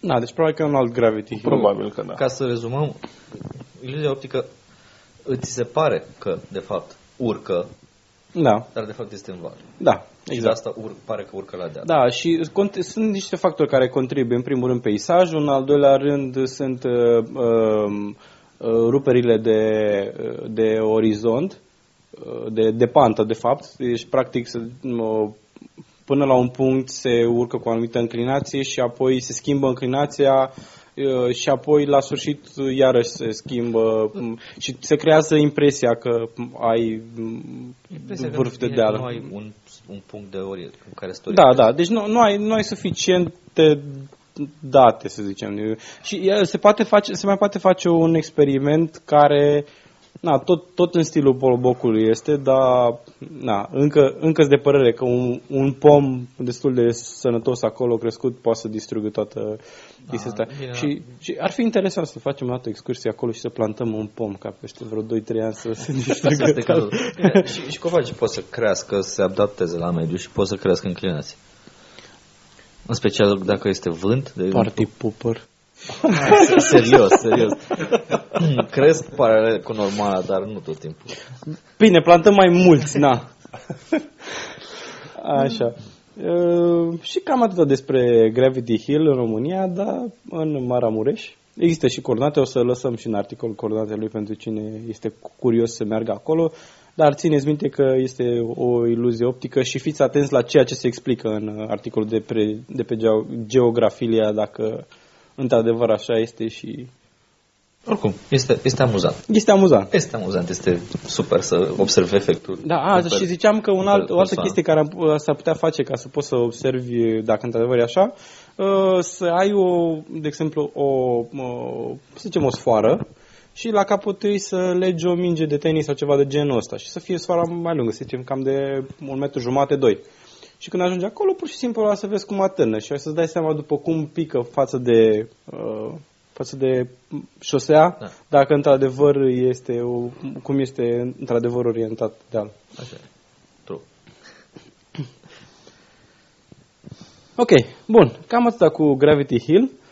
Uh, trecem la un uh, articol uh, mai... Uh, Da, trebuie să discutăm un pic despre o o declarație a unui important cleric rus, al șefului de, pentru relații între societate și biserică, care a afirmat recent că femeile care se împaracă provocator și care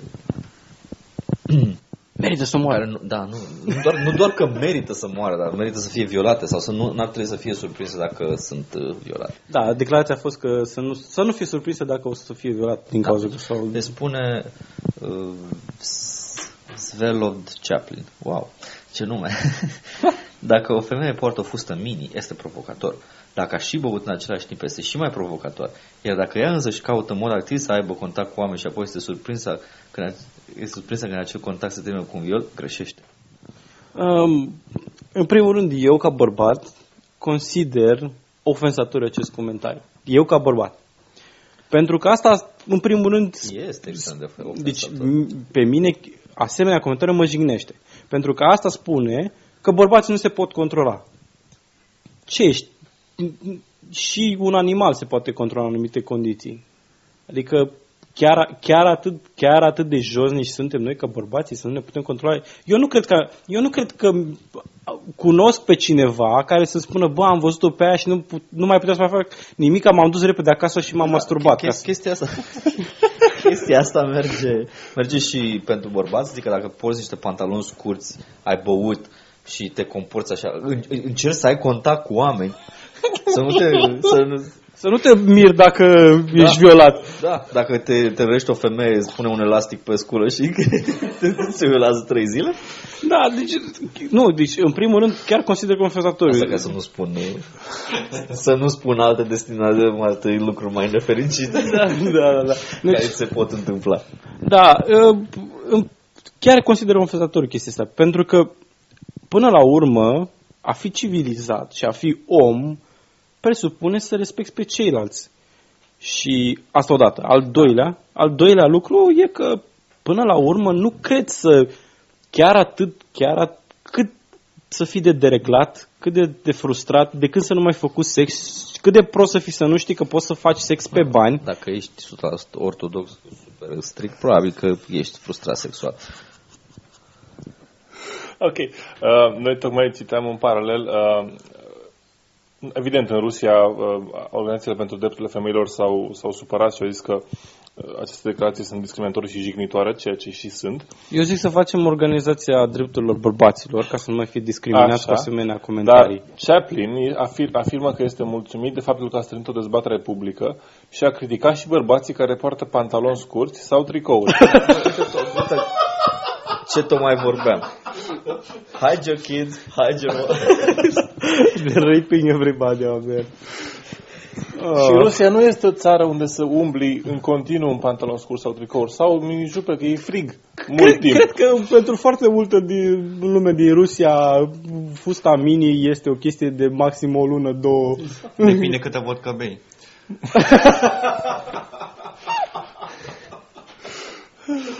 Um, Cred, cred că asta se, totuși, cred că acum încep să, nu, stai puțin, că comentariul tău chiar începe să, să pună în perspectivă lucrurile. În momentul în care bei foarte mult, automat lipsa ta ajunge la o lipsă de control mai mare și atunci Da, dar întrebarea e dacă cu, cu cât bei mai mult, cu atât se, se scurtează fusta din fața ta. cu cât bei mai mult, cu atât nu mai poți să te mai controlezi și cazi pe jos. Nu mai vorba că vrei să violezi pe cineva, pur și simplu mai poți să mai controlezi pe tine. Mie mi se pare Botric. că această, această afirmație seamănă destul de tare cu cele care se întâmplau în, uh, cred că în Suedia.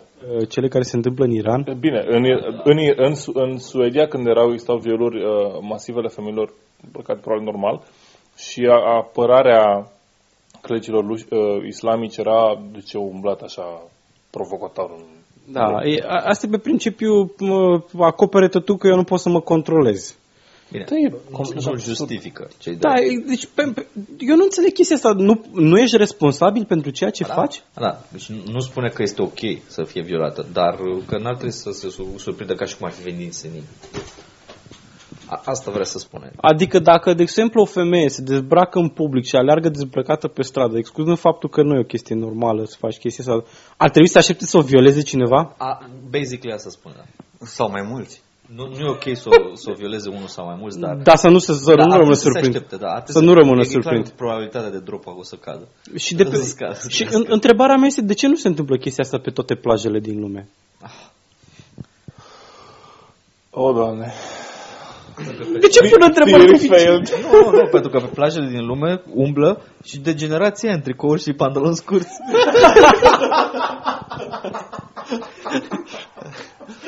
Și se așteaptă să violeze unii pe alții. Așa Da? sunt supra-saturați și nu mai violează pe nimeni. Uh, aceste declarații vin uh, pe fondul uh, unei alte declarații a unui preot Credeam că la ești ei, pe fondul unui supradozări cu beladona. care a spus că femeile care avortează ar trebui să fie închise timp de 8 ani și a afirmat că bărbații sunt cu 25% mai inteligenți decât femeile. Fix 25%. Da. Am măsurat științific. Te ducem că ăsta e o femeie, că e clar că e mai prost decât bărbați.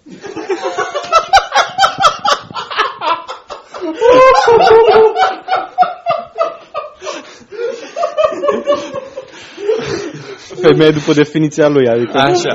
Uh, și uh, iarăși foarte interesant a fost răspunsul uh, uh, lui uh, Kiril, care a spus că ar fi bine să facem un cod de îmbrăcăminte pentru toți rușii. Credeți că este o utopie? Nu este. Oamenii vor fi nevoiți să se obișnuiască în curând. Uh, da, nu e o utopie, e o distopie. Da, asta mi amintește de Mie mi-amintește de evul mediu și de închiziție. Nu, nu, mai rău, o secundă. Ascultam de curând uh, cartea The Story of Civilization al lui William, cred că Brand, nu sunt foarte sigur de nume, îmi cer scuze, uh, în care prima parte din care discută este ist- istoria culturilor primitive. Și acolo, uh, evident, viața femeii nu era foarte bună, dar există un moment în care se ia un citat de la un șef de trib, uh, în principiu pe structură patriarhală, în care rolul femeii era să fie uh, să, să aibă grijă de casă, să facă copii, să gătească, să care lucrurile. Da, femeia era privită cam cum era privită și pe vremea lui Moise. Așa, așa, da, da, da. Cu, cu Și- to- e chestia aia în care se coace copilul. Da, mă rog, nu, nu, e chestie mai importantă. Um, bă- Bărbații erau, dacă se pleca undeva, femeia era cea care trebuia să care mai tot, pentru că bărbații aveau arma în mână și protejau uh, tribul. Și în, în contextul ăsta, uh, liderul uh, unui trib spune femeia este, este, o, este foarte utilă la casa omului și costă foarte puțin. Uh, face la fel de multă treabă ca un bărbat, este puternică, este aptă și în cazul în care îi se, în cazul în care îi se face foame, pentru că gătește tot timpul, poate să-și, poate să-și lingă degetele. Low maintenance. Ah. Și, deci asta se întâmpla în preistorie. Astea sunt Păi documente. da, o- eu de-aia m-am gândit că ah, oamenii ăștia de acolo vin. S-a Sau inventat poate- mașina timpului și noi nu Poate nu știm. zic bine în preistorie, dar sunt culturile primitive care au rămas neschimbate, că na, e o declarație luată unui, unui șef de trib, dar culturi primitive care nu s-au schimbat foarte mult de-a lungul timpului. Asta este modul în care vedeau ei femeile, ca un fel de animal de povară cu două picioare. Și uh, uite cum văd uh, clericii ortodoxi femeia, ca un fel de chestie umblătoare pe care dacă o prinzi poți să o violezi, că și așa e vina ei. Da, și să nu rămână surprind dacă se întâmplă chestia. Da. Uh, Până la urmă este, uh, cum să zic, este modul biblic de a privi femeia. Pentru că în, în Biblie spune foarte clar că dacă violezi o femeie și nu și te- te prinde cineva că o violezi, poți să-i dai 25 de sicli sau ceva de genul ăsta lui taică sau și poți să-i de nevastă. Și e tot ok. Da. Foarte Acum sănătos. umblă. Da, um, cred că am trecut peste o chestie foarte rapid și trebuie să revenim. Uh, spus de, declarația aia cu femeile care avortează să fie închisă timp de 8 ani.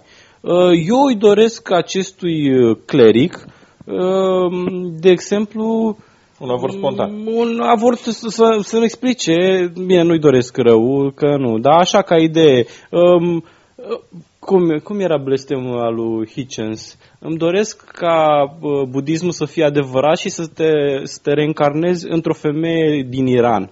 Femeie lesbiană. O femeie lesbiană din Iran, da. Cam așa ceva. Um, Cam asta este ideea. Adică, în primul rând, acest individ nu cunoaște motivele medicale pentru care avortul este singura opțiune. Primul și în primul rând. În al doilea rând, nu cunoaște că există avorturi spontane.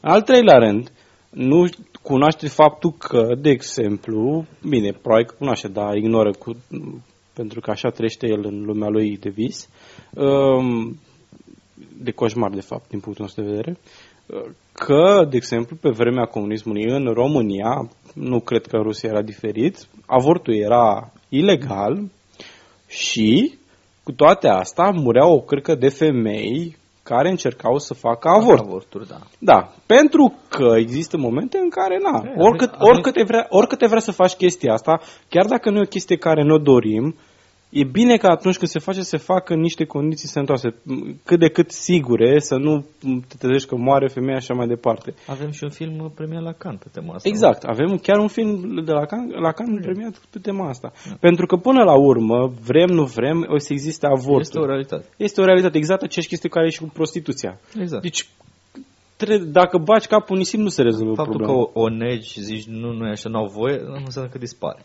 Da, exact. Problema tot acolo rămâne și m, poate... poate Negi realitatea. Da, exact.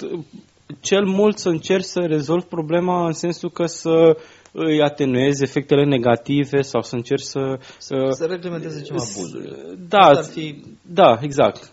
Să, să, să micșorezi numărul de abuzuri, să, um, eu știu, să educi populația ca să nu mai facă chestii respective Să care nu se pot ajungă în să, punctul să se ăla. ajungă în punctul respectiv, exact. Cum, cum e și cu, că revin la prostituție. Prostituția, oricum am vrea noi, totul să existe. people have sex all Da, the exact. time. Da, și, și apropo de chestia, Indiferent că vreți sau nu. Exact, și mai mult de asta mi se pare o chestie foarte interesantă. Uh, E, o, e un paradox. Uh, De exemplu, dacă eu mă duc la o femeie și zic să fac sex cu ea, e totul legal. Dar dacă eu mă duc la o femeie și îi dau și bani, e ilegal. Da.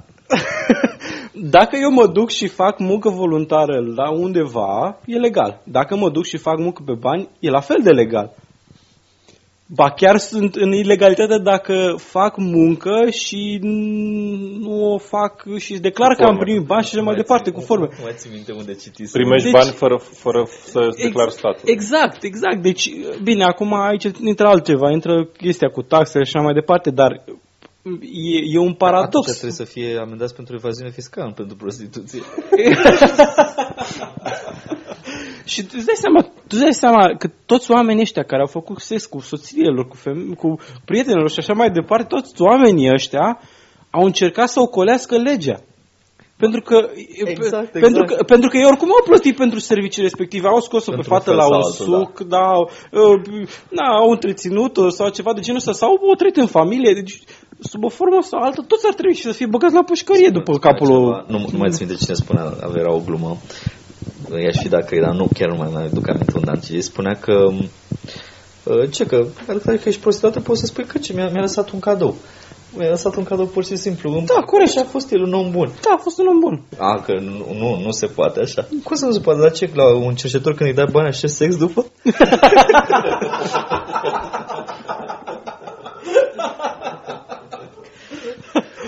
Ok, cool. Bun. Uh, da, și bă, iarăși revin la chestia asta. Am trecut destul de repede aia- peste aia cu avortul. Um, 8 ani, nu știu de unde a scos chestia aia. Da, bănuiesc că de un, dintr-o parte unde nu prea luminează soarele. Uh, deci, Și eu bă- bănuiesc Și că... mai mult de asta, eu, eu mai am, eu mai alt, am altă întrebare, adică, el zice că femeile care avortează să fie închise pe 8 ani. Ok, dar bărbații care le-au lăsat însărcinate?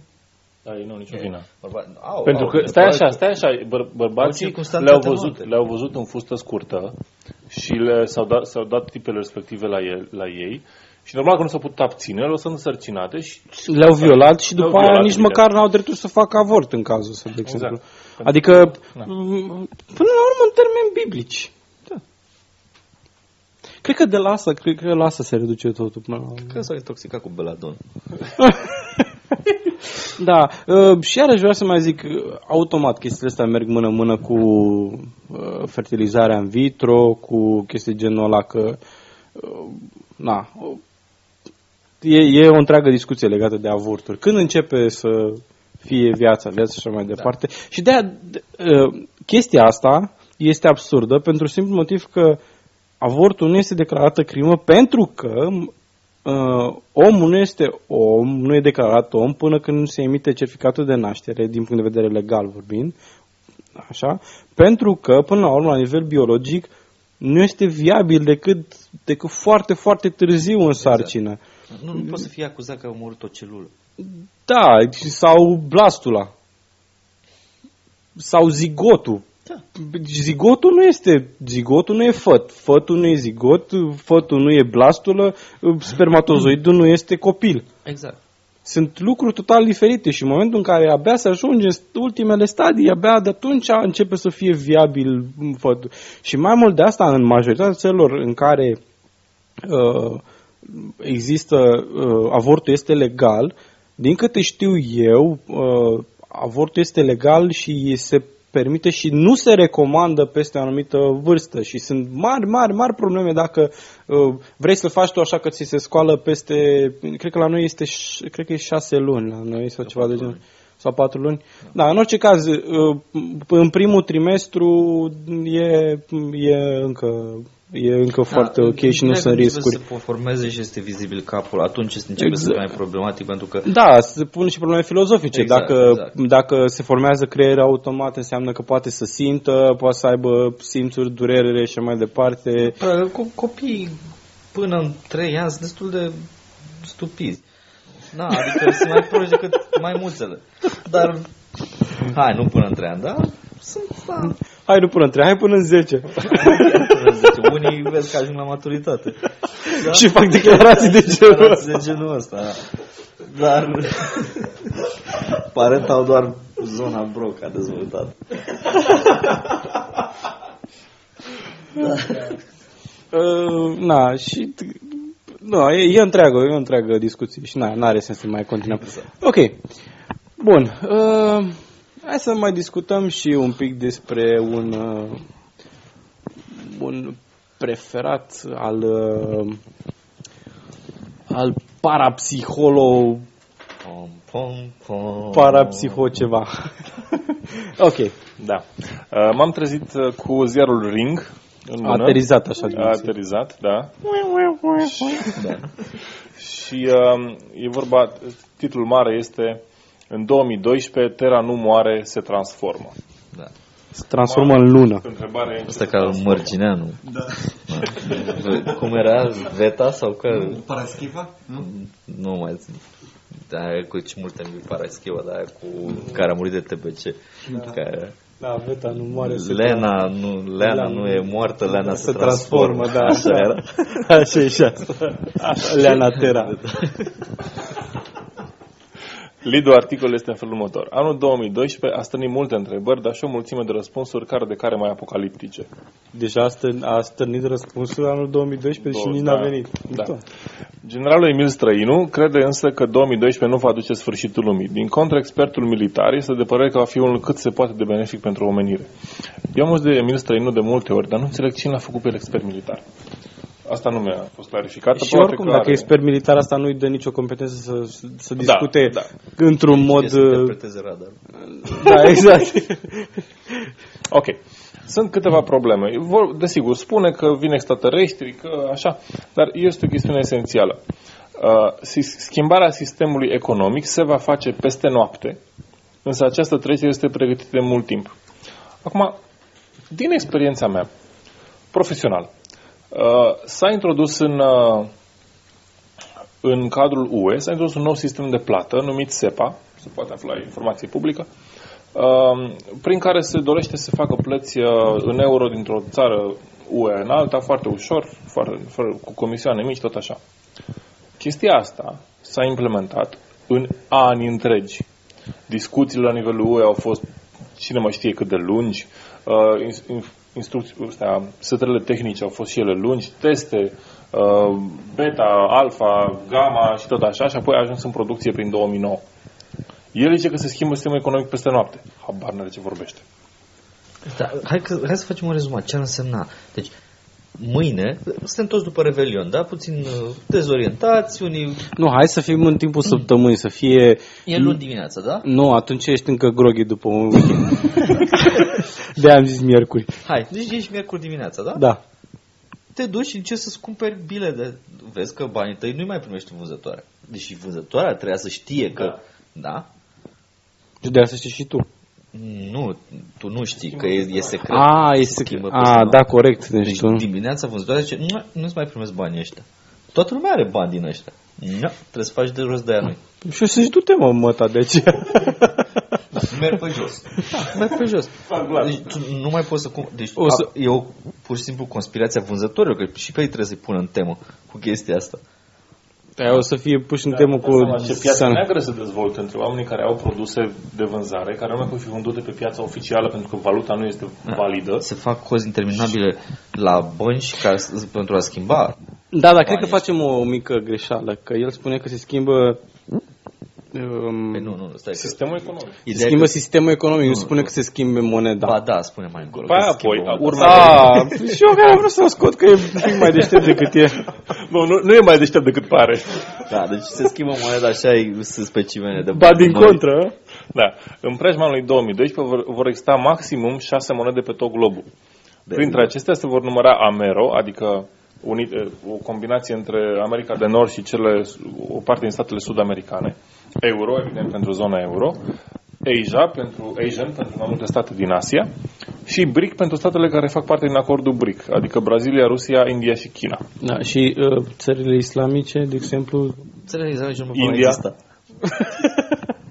nu, e o chestiune, pe mine mă foarte tare partea asta cu BRIC. E adevărat că, uh, că BRIC, acordul BRIC există, dar de ce ai vrea, în afară de Rusia, India și China, de ce ai vrea Brazilia să aibă o monedă comună cu țări din partea cealaltă a globului și practic să nu poată să facă schimburi cu colegii Argentina și Peru. Pentru că trebuie să nu fie și ei mai proști. Adică tot, toată lumea are numai ei să n-aibă?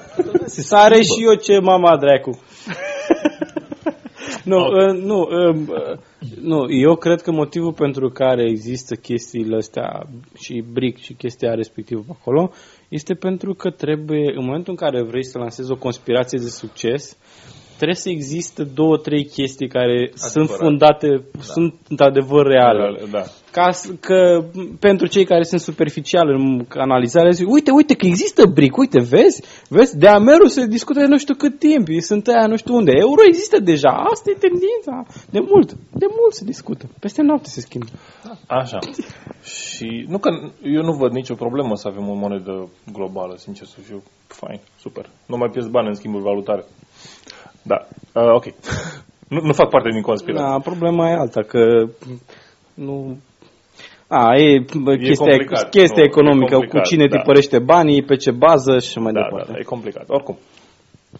Mai departe, extraterestrii ne vor asimila. Pam, pam. Omenirea se află... care o să apară și ei tot peste noapte pe, sau cum? Apar peste noapte, da. Omenirea se află în contact cu civilizația extraterestre de aproape 100 de ani, crede expertul militar. Totodată el este de părere că 2012 este anul în care existența acestora va fi fă, făcută publică. Eu cred că Emil Străinu a băut prea multă beladona. ok. Continuare. Uh, e astfel, mea personală. nimeni nu va fi surprins când extraterestrii vor ateriza la Paris sau Peking sau vor cere să discute cu președintele ONU. Nimeni nu va fi surprins? Fucking hell voi fi surprins! Și ce cu președintele ONU? Eu, eu, eu o să fiu uh, surprins dacă n-aterizează la Dâlga. De ce la Paris, la Beijing? Sau să, sau să treacă prin poarta galactică din Bucegi. În Da, exact. De, de ce să nu aterizeze la, m, cum e, unde, la Dâlga, la uh, cuieții din deal, la dăștia, de, nu. Așa. Problema legată de dezvăluirea existenței extraterestrilor va fi reacția cercurilor fundamentaliste, a celor religioase și a celor economico-financiare. Deci fiți atenți. Tocmai ne-a schimbat sistemul monetar peste noapte și acum vine extraterestrii cu tehnologii ultra complicate de a reuși să treacă peste uh, ani lumină și practic ne pot da uh, orice avem nevoie, fără să mai fie nevoie de a face schimburi mo- monetare. Deci am schimbat banii pentru ce?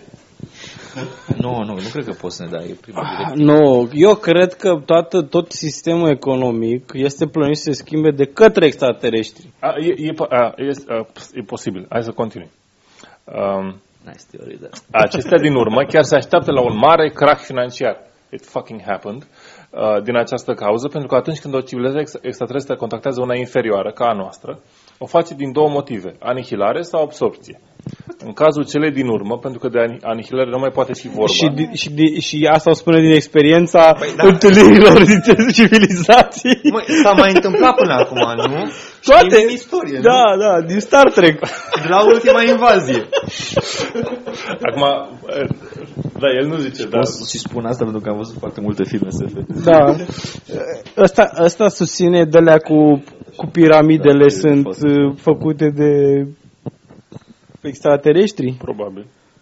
Păi ar fi interesant că până la urmă ce a făcut? Vin să și le ia înapoi. Nu, păi înseamnă că noi suntem în cazul ăla cu asimilarea. Că ne-au arătat. Nu, a zis că Ua, ua, suntem în ua. contact cu extraterestri de peste 100 de ani. Deci 100 de ani nu... nu aproape Păi nu, 100 nu de ani, noi, pardon, noi suntem în aproape. contact cu extraterestri de peste 100 de ani. Ăia sub, o- cu extraterestri de 100 de ani, sub 100 de ani nu suntem în contact. Așa. Noi știm să vorbim numai cu ea, bătrâni. Da. Așa. Și e, e, mi se pare straniu. În cazul ce- celei din urmă, pentru că de anihilare nu mai poate fi vorba, și nu-mi dau seama de ce nu mai poate fi vorba de anihilare, um, civilizația inferioară primește de obicei tehnologii. Da. Asta iar o știm din experiență. obicei. De obicei, da. De unde obiceiurile astea? Sunt extraterestri aceste obiceiuri. Civilizația primește de obicei Așa e, așa e tradiția la ei. Da. Apropo că am auzit, Măi, măi. am auzit niște, că există niște cărți scrise de pasionați de uh, extraterologie, Antropologie extraterestră. Ufologie și de așa, în care se discută despre obiceiurile uh, și tradițiile extraterestrilor din Alpha Centauri sau alte lucruri de genul ăsta. Wow. Da, da, există cărți de genul ăsta, mi se pare fantastic. Oricum. Oare- Păi da, nu, nu e prima carte de ficțiune. Din... Da, da, da. Așa, dacă acestea ne-ar da, de exemplu, un dispozitiv prin care fiecare persoană să aibă energie electrică pe gratis, industria energetică s-ar prăbuși. Așa what și? Și, was, what I was saying, ai energie pe gratis, nu mai ai nevoie să-ți produci cine știe ce calculator. Îți faci unul, că ai energie continuă, tu îți faci o fabrică și tu produci. Deci nu mai ai nevoie să plătești, nu mai ai nevoie de sistemul economic. De niciun fel. Dar de vedere. End of story. Amero, papa. Așa, și mai sunt niște, uh, apar în, în lateralul coloanei, nu-mi dau seama care e legătura cu, cu generalul, care își dă părerea despre ele. Băre. Uh, Poți să sunt- vorbești, te rog, în microfon? Da. Uh, își spune care sunt uh, suspecții de serviciu pentru Apocalipsa din 2012. Prima, prima fiind alinierea planetelor. Și așa, una dintre cele mai populare teorii apocalipse este legată de alinierea tuturor, tuturor planetelor în 2012, fenomen care ar duce la cutremure devastatoare. Uh, Eu nu știu, dar din câte știu eu așa, cât, câtă, câtă astronomie știu eu așa, puțină. Uh, Se poate calcula foarte clar care este configurația planetelor la orice dată. Așa. Că nu, din câte știu eu așa, eu poate să mai eu mai prost. Planetele nu încep să accelereze așa de nebune pe orbite. Să, să brusc să se alinieze altfel sau Păi nu mă, își bagă extraterestrii coada. Le împing ei. cu tehnologia lor cu energie gratis. Ah, Că asta, uh, generalul Emil Străinu zice că nu se va întâmpla asta și nu, nu, se, nu se vor întâmpla cu tremuri devastatoare. Uh, pentru că nu se Nu, pot... eu vreau să știu dacă se va, se va întâmpla alinierea planetelor. Trebuie să pornesc uh, un De- soft cum este Stellarium ea de și să întâmplat văd. Se întâmplă, dar astronomic, evident, nu se întâmplă nimic la nivelul Pământului.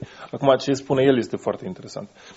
Nu se pot alinia atâtea elemente pentru că s-ar crea o asemenea perturbare la nivelul galaxiei, încât întreg universul va intra într-un alt tip de mișcare care contradice toate legile existente. A, asta este Wow! El realizează că lucrul ăsta s-a mai întâmplat Păi asta e faza, că nu realizează. și se întâmplă ciclic. Da, dar eu nici măcar nu, nu sunt, după ce a spus chestia asta, tâmpenia asta, sunt conștient că el habar n-are cât de mare e o galaxie. E habar n ce are cel mai mare multiplu comun. Nu, dar, dar parcă și vă niște extraterestri aflați în partea cealaltă a galaxiei, la un moment dat se cutremură masa, ala, dracu, iarăși s-au aliniat planetele uh, uh, în, în, Ălora din, din Ți-am zis, sistemul de solar. 100 de ani zic. Ține ochii pe Milky Way Galaxy. pe Cara Lactee. Da, pe care lactee și iarăși sunt convins că omul ăsta habar n-are ce e o gaură neagră. Bănește, Probabil cred că este- bănește că are conotații sexuale. Da, a, apropo de chestia asta, probabil, atunci când extraterestrii vor ateriza și vor face vâlvă în cercurile fundamentaliste. Vâlvă, vâlvă, vâlvă. vâlvă. Probabil că acest fundamentalist din Rusia spune nu poartă chilos de norociți de extraterestri. Toți extraterestrii se poartă uniformă de acum înainte în Rusia. Da, Nu știu dacă sunt violați. să nu se mire. da. Să, nu- să nu poarte pantaloni și chiloți cum nu porta nici Donald Duck.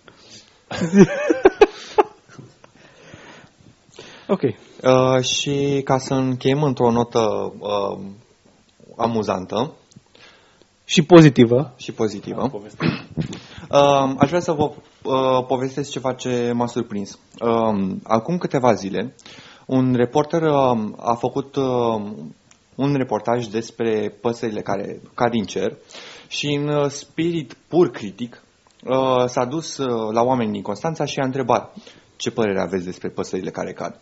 Credeți că vine apocalipsa? Spirit pur critic. Și, spre surpriza mea, uh, oamenii au spus, nu, domne, este un fenomen natural care s-a mai întâmplat până acum, nu vine apocalipsa. Uh, în a, astăzi am citit un uh, ring de săptămâna asta în care uh, era un articol, iarăși, cu informații științifice, spunea cu caractere foarte mari, uh, vine apocalipsa, uh, adevărul despre păsările care cad.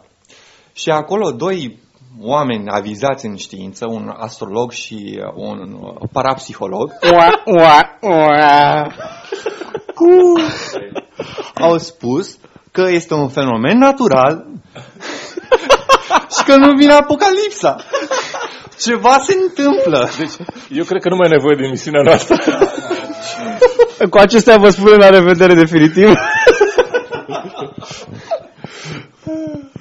ok, bun. Um, cam atâta, nu? No, e bun. Deci dacă, dacă oameni... eh, Parcă se zice că a fost și un uh, domn în vârstă care care a spus ceva A, foarte a amuzant. fost uh, un domn în vârstă care atunci când uh, a fost întrebat de apocalipsă i-a spus reporterului uh, să n-au de, de religie. Hai, pleacă de aici. Apocalipsa. Apocalipsa. Da. Bun. Cu acestea, acestea fiind zise, vă spunem la revedere eu, aia la revedere. La revedere. Deja delirez de la, delirez de la Beladona și face efect. Da, da, da. Da, vă, Vă spune, spun la de- revedere pentru că, De revedere. că, că nu am murit de la Beladona asta. da, Încă așteptăm. încă da, așteptăm, da. de- da, poate că o să murim la... optimiști. Suntem optimiști. da, rămâneți sceptici. Uh, Până, atunci, până data viitoare vă spunem la revedere. Eu, Edi. Adrian? Andrei? Și Ovidiu? Și, repet, rămâneți sceptici și ne vedem sau ne auzim la 10 Ne auzim după, uh, după evenimentul 10-23, o să avem uh, emisiune din nou. Și acum Și o să vă spunem detalii. Și acum hai repede să vomităm mai asta, că pe care intră prea mult în sânge.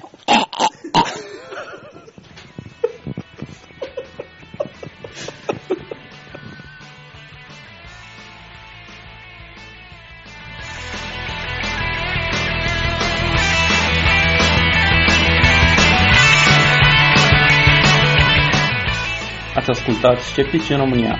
Tema muzicală este melodia Graveyard a formației Liquid Kitchen, oferită sub licență Creative Commons.